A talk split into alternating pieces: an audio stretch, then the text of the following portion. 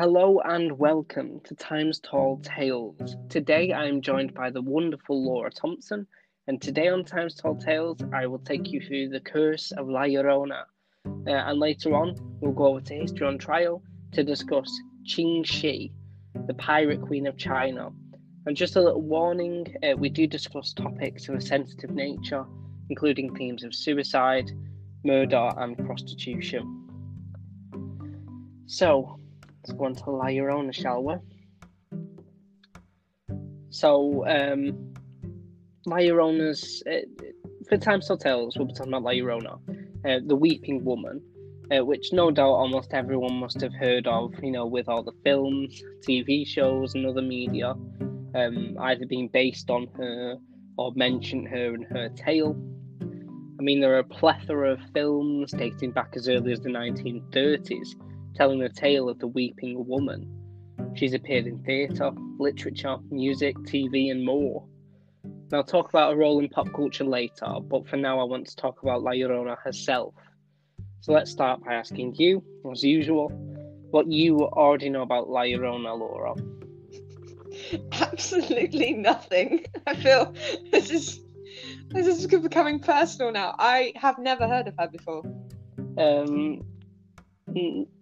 Have you been living under a rock? Yeah, How have you not heard of La Llorona? No, I mean, I've heard of, like, the tale of, you know, the Weeping Woman as such, but I've never actually heard specifically of La Llorona, no. I can imagine... Catch up, Laura. Catch up. Right, so... You have no idea then? Not even a clue what she looks like or anything? Enlighten me. So, she's often described as a ghostly woman, wearing white with a face covered in tears, wailing in the night on the banks of a river. And she's often said to be crying the words, "Ay, mi hijos," meaning, "Oh my children," or "Oh my sons." And that'll make sense later when I tell you the story. So, first I want to talk about her name, though. And though originally her name was different, usually tending to be told as Maria, I want to talk more of the title La Llorona, which is most often translated as either the earlier mentioned The Weeping Woman, but it is sometimes translated as The Wailer. And this obviously stems from her cries in the night. But similar, La Llorona is also sometimes referred to as La Gritona, meaning shouting, screaming, or hollering woman. But in Mexico, La Llorona is also sometimes referred to as La Malinche, who was a real historical indigenous woman. The La Malinche was a Nahua woman who acted as an interpreter and lover to Hernán Cortés when he led an expedition from Spain to the Americas, and she indirectly caused the fall of the Aztec Empire, after which Hernán soon left her for a Spanish woman of higher status, much like the stories of La Llorona. Now, La Malinche is seen in Mexico as both a mother to the modern Mexican people and a traitor, of which both are seen in the character of many, but not all, La Llorona myths. She's the mother and the murderer, and maybe it is this similarity that has caused a link between this folktale and this historical woman. So, for those who haven't heard of La Llorona, you're probably wondering what the tale goes like. So, really, there are many, many versions of the story. It spans from folktales span from Venezuela to the southwest United States. Each region obviously having their own version. But the general story goes a bit like, one day, a beautiful young woman named Maria was living in a rural village when a handsome and wealthy man happened by. He was struck by her beauty and stopped. The two fell in love and got married. Together they had two children and lived a happy life, but over time the husband began to pay less and less attention to the wife, and eventually his eyes drifted elsewhere. He then left Maria for another young and beautiful woman of his own status. And in a fit of jealous rage, Maria took their children down to the river and drowned them in the water so that her husband may feel pain. Once she'd realised what she'd done, she was immediately overcome with deep regret and remorse, and was so filled with grief that she died, and more often threw herself into the river and drowned herself like her children. But because of her deed, she returned as La Llorona, a ghostly woman, or bruja, meaning witch, who wanders the night crying out for her children. And now she will steal children the night, take them to a river or lake or other water source, and drown them to try and replace the children that she has lost. Now, there are many variations on this tale, from small things like a change of name, to larger things like changing her motivations, from her husband leaving her to her husband trying to take away her children because they are illegitimate. This, of course, should be expected from a folktale that is spread across 2 continents, no less. Yet, despite the huge variations, at least 3 things stay constant: a ghostly woman, wailing girl crying, and water, which to me is probably the most curious of the 3. I don't know if it's true, I'm speculating here, but from what I've seen, it seems that when a person or being is ascribed connotations to things like water, or fertility, or something like that, in a colonial context, or in a context where a foreign religion like Christianity is taking over, the person or being tends to be related in some way to native mythologies, and since the switch in religion, they have survived through folklore. For example, let me just give you a quick example. In Ireland, after the introduction of Christianity, Saint Brigid grew out of the goddess Brigid. And this is probably not the case for all, but it may be the case for some. So, what do you think of the tale? I'm still trying to process it, really. Like, a lot happens in quite a short amount of... Well, obviously, probably, it's over years and years and years. But yeah. There's... I understand what you mean by, like, water being quite often ascribed to... especially female figures. I think water tends Definitely. To be quite a big part of it. And I really like the idea of the... I don't like the idea, that's the wrong word. This might make me sound a little bit creepy. I really like the idea of that, the deep regret and the remorse, sort of like the shift in character from murderer to absolutely, destroyed with grief. I think it almost, to me, sounds a little bit... demonic, like a little bit almost like demonic possession kind of sense. I think that's quite an interesting part of it, because you don't necessarily you try not to sort of cross things over when it comes to mythology and demonology and things like that, but that's quite a lot to process in one story, I think. So we're just sitting on the fence of the infanticide, just on the fence about that. No! No! Quick, move on. What? Don't make me look so bad. So you mentioned that there's quite a lot of variations on this, yeah? Yeah, well, some of them. So, like in Venezuela, some believe that La Llorona was a woman who had lost her husband in a war and raised her child or children alone, and eventually grew frustrated with them and so murdered them. Now her spirit takes and then kills children in the night. Which, it's always children these creatures take. Like, yeah, well, I suppose it's about the vulnerability of children. They're the easiest prey in that way, aren't they? Yeah. That sounds like such a callous way of talking about it, but no, you know what I mean. Yeah, like if you think about society as a whole, like the easiest, like persuadable people would be, children. And if you had like a caring mother figure, well, I mean, obviously you did at this point. They probably wouldn't know that she's a murderer. But like if you had a very sort of caring female figure coming towards you, you wouldn't necessarily feel so threatened until you learned that she was a murderous spirit. And adding to that, you've got to think children are often represented as innocent, as basically the embodiment of good. And then you always get them contrasted with these figures of evil or malevolence. And so there's kind of that element to stories like this. It's the good versus evil. It's the innocent versus the corrupted. So, and another version, which obviously this takes the children out of it. The first ever written account is a very different story. Yeah, it was a poem written by Manuel Carpio in 1883.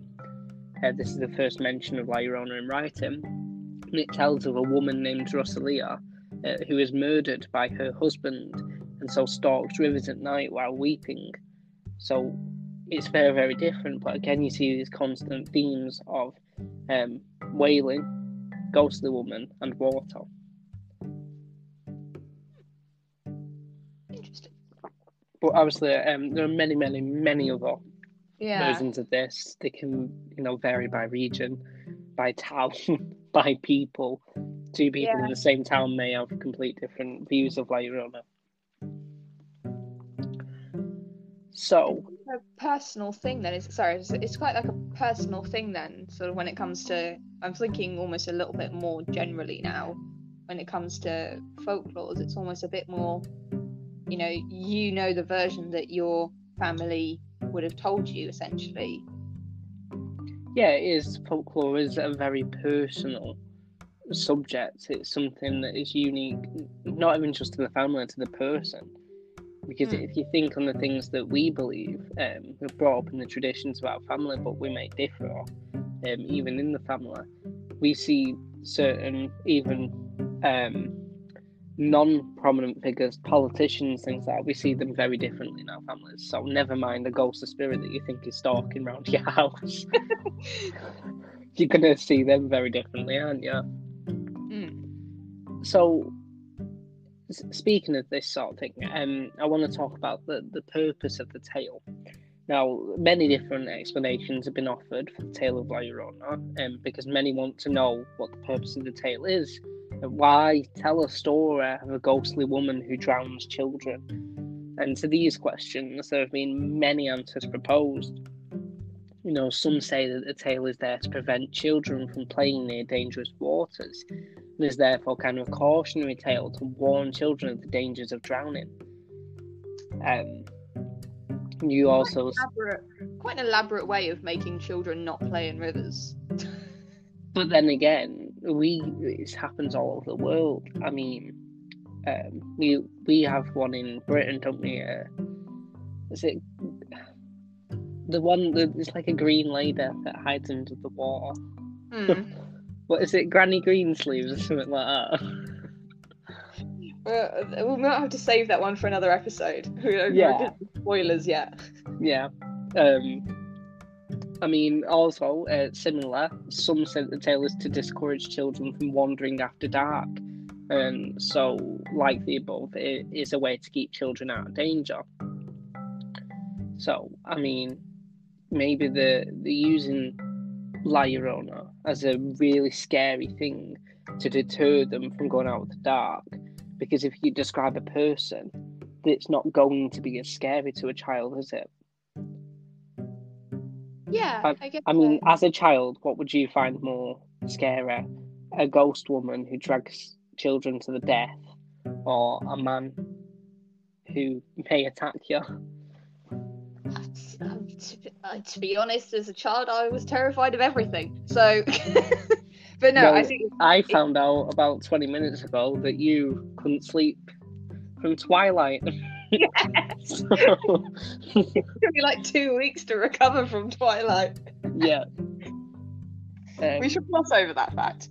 I mean, also another explanation is some say that the tale is told to children to make them behave, similar to that of the bogeyman in many Western cultures, used to frighten young children into behaving or to sleep. I mean, who didn't grow up as a child thinking that the bogeyman was going to get him, hiding under your bed? Have to check the bed every night. Yeah. So La Llorona may be a version, maybe a bogeyman to the people in Central America. if we're crossing away from the children aspect, some say that it's a tale of a woman who falls victim of patriarchal values, because when you think about it, no blame ever falls to the man who abandoned his family,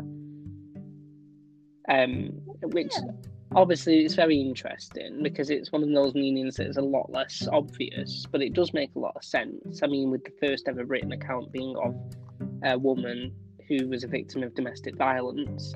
Oh.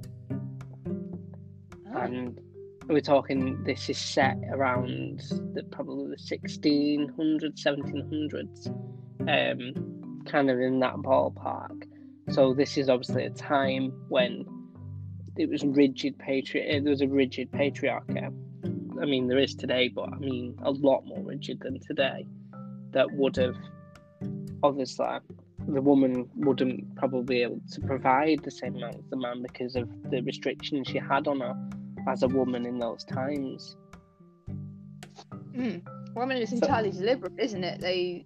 You restrain what your partner can do physically, and therefore they are essentially nothing without you.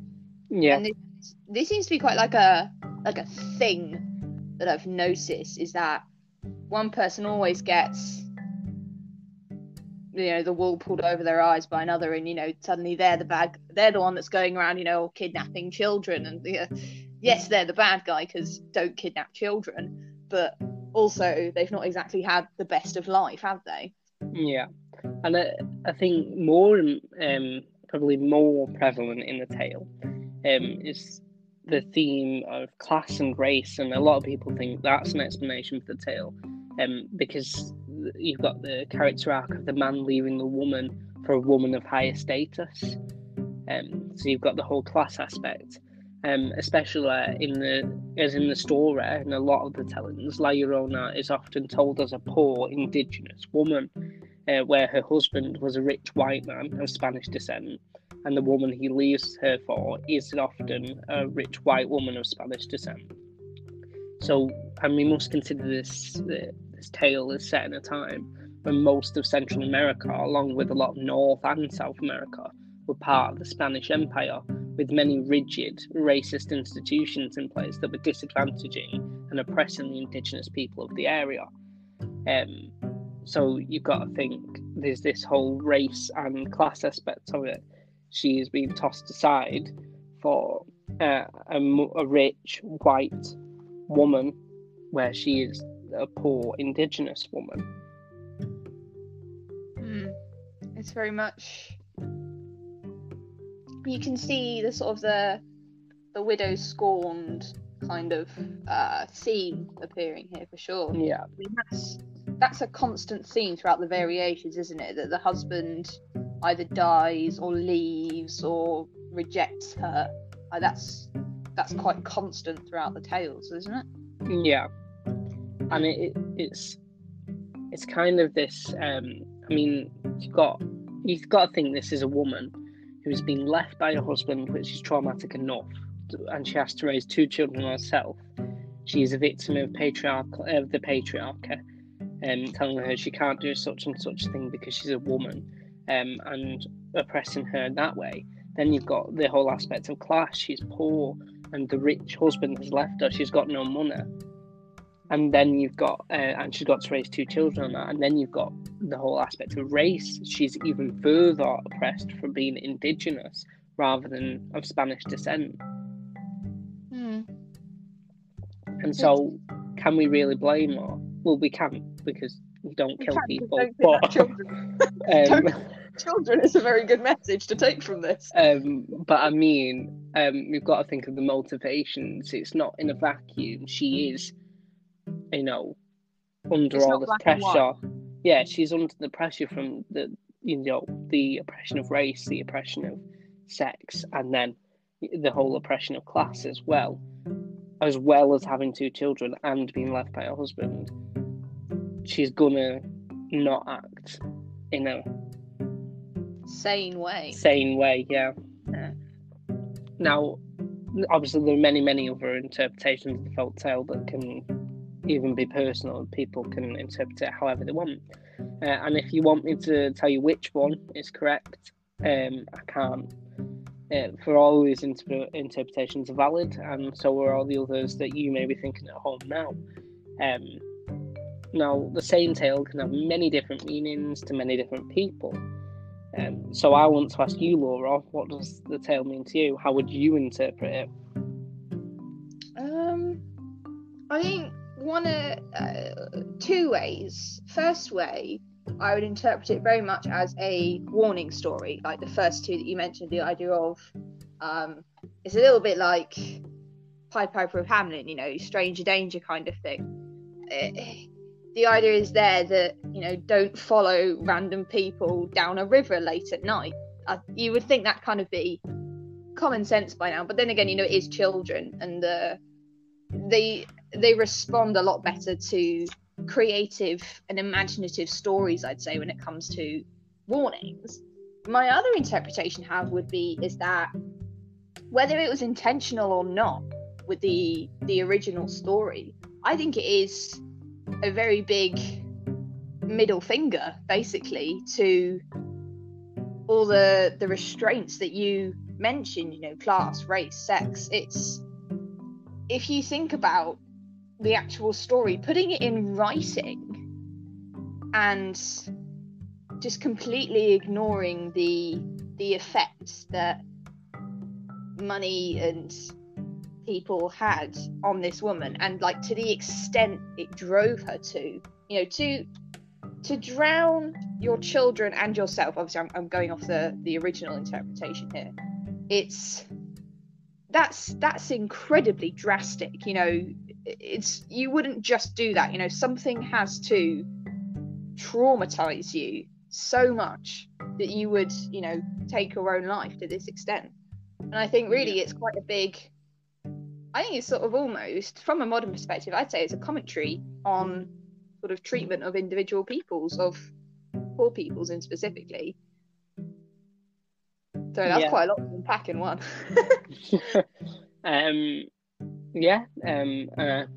That is a complete valid interpretation. As I say, it's folklore. Anyone can have their own opinion on it.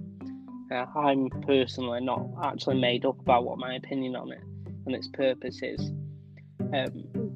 So now I want to move on to the origins of the tale.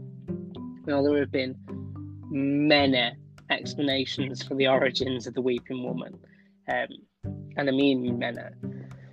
So, as I mentioned earlier about La Llorona, she may have her origins in pre-Columbian mythology, as it has been suggested that she may have links to many Aztec goddesses, like Cihuacōātl, who is said to have covered herself in chalk and walked the streets at night wailing to forebode war. La Llorona has also been seen to maybe have links with the goddess Cihuacipitlín, who died in childbirth and then returned to haunt the living. The goddess Cihuacōātl, who roamed the night dressed in white, crying for her lost child with a cradle on her shoulder. The goddess Chalchiuhtlicue, who was a water goddess and was associated with water-related deaths like drownings, and also the goddess Coatlicue, who was supposedly heard crying for her Aztec children on the eve of the Spanish conquest. Now, there was also a similarity between La Llorona and some of the elements in some of the legends of the Chumash Native Americans, who reside in parts of the southwest of what is today the state of California. The Chumash believed in nunasis, or spirits from the underworld, that would come up to the middle world at night to create problems for people like disease, etc. And one type of nunasis in particular, the Maxalor, which, although bearing no physical semblance to La Llorona at all, was said to cry in the night as an omen of death. But honestly, tales of wailing women and other folklore similar to that of La Llorona are also found in Iberia, as well as many other places around the world. You have the Rusalka in Slavic folklore, who are female spirits associated with water, who dragged humans to watery deaths, and they themselves are said to have arisen from drowned women, either by suicide or murder. You have the Banshee in the folklore of Ireland, which we've already done an episode on if you want to check that out on Spotify. You have the parallels with Medea in Greek mythology, who left her homeland of Colchis and her father, King Aeetes, to marry Jason and travelled with him in the Argonauts to Corinth, where they lived happily and had sons together, only for Jason to abandon her for the king's daughter Creusa, while she and her sons were to be banished from Corinth. So Medea killed her own sons, the king and Creusa, which really, when you think about that specific tale of Medea, that is very, very, very similar to that of La Llorona. And also you have links suggested with the infanticidal Lamia in Greek mythology too. You have stories of a white lady ghost, which appear all over the world, spanning from Britain and the Czech Republic to Thailand and Brazil. She's even been compared to the biblical Lilith, who refused to be subservient to Adam and so left the Garden of Eden and became the mother of demons, according to Judeo-Christian folklore, among many other explanations. So I want to ask you, Laura, what do you think are her origins? Are they pre-Columbian? Is she Spanish import? Is she part of a worldwide phenomenon? Is she simply a new original legend from Mesoamerica? Or is she all of these, or none at all?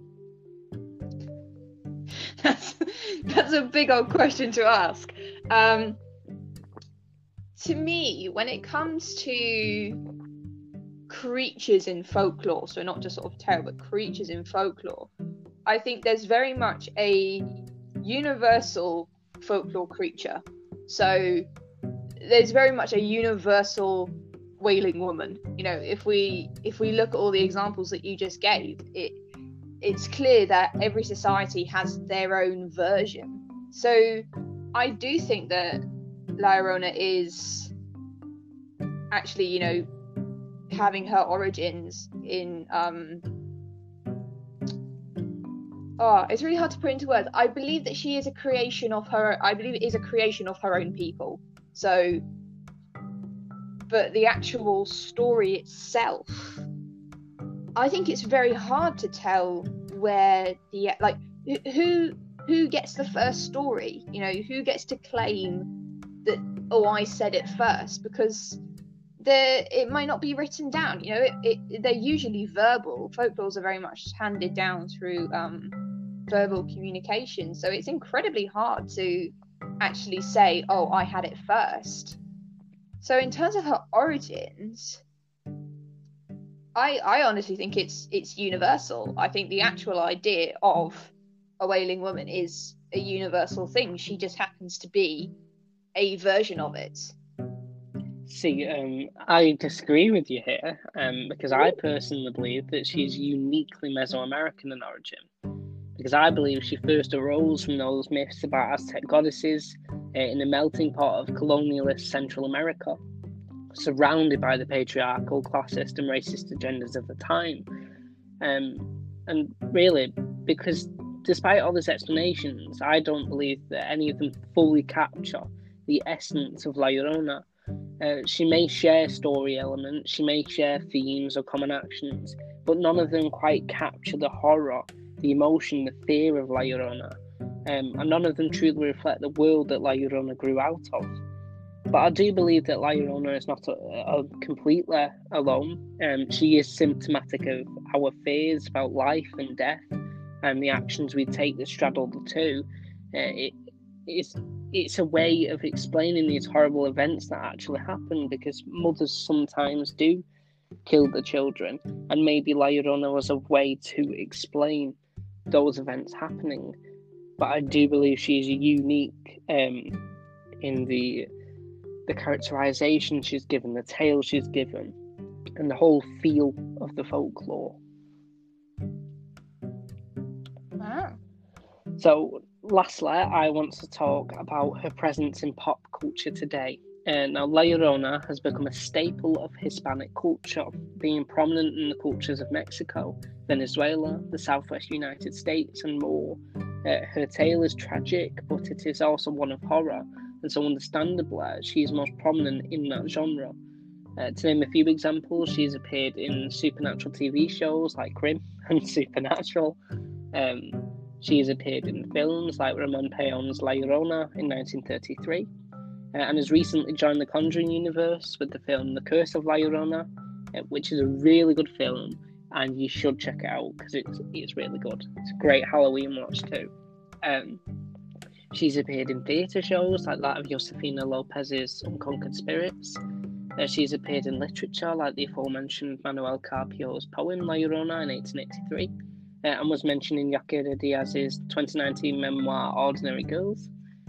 She has also been the subject of many songs from Mexican folk music to the song La Llorona featuring on the soundtrack of Disney's Coco.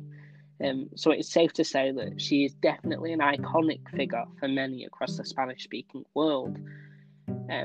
So now I do want to ask, now you've heard the story, the themes, her origins and everything, what are your impressions of the Weeping Woman coming out of it?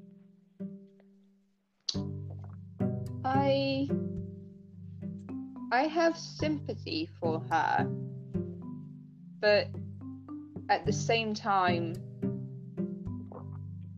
you can't, you know, the whole idea is that we look at this as it was, you know, meant to be viewed by people in the past, and, you know, we can't do that with modern brains because it's not, we just can't necessarily translate, and I don't mean literally in terms of language, but it means different things to every single person. My impression is, yeah, I feel sympathy, but I'm also very wary of the fact that, well, of the fact that there is now a small pond growing in my garden from the amount of rain, and I'm now kind of scared of water. I think it's a scary story, you know, and it's meant to be, if you think about, if we take the interpretation that it's meant to be a warning, you know, not just to children, but a warning to people as well, as sort of like exposing what has happened, you know, inequality. I think it's incredibly scary, really. Yeah, it is a really, really scary kind of story, and obviously it plays in our fears of as you say, water, but also death, of these events that happen where mothers may kill the children, and kind of our fears of domestic violence, our fears of murder, all these kind of fears, and that's what folklore tends to grow out of, our fears or our joys in life. And it's made by the people, and so therefore it's going to be understood in a personal way, if that makes sense. It may have just been ramblings, but I tried to make that make sense. So do you have any more points you want to pick up on, or don't go walking by rivers in the dark? Yep, that's pretty good advice. So, I got from just for the listeners, well, if you want to find out more about La Llorona's origins, then I recommend checking out Basil F. Kirtley's 1960 article La Llorona and Related Themes in the July issue of Western Folklore, or if you want to know more about La Llorona and the patriarchy and how it relates to Aztec goddesses, then please check out Ana Maria Carbonell's 1999 article From La Llorona to Gritona, Coatlicue and Feminist Tales by Viramontes and Cisneros, in the summer edition of Religion, Myth and Ritual in the M.E.L.U.S. journal. Or for just a quick fix, check out the entry on La Llorona and the Oxford Companion to Women's Writing in the United States.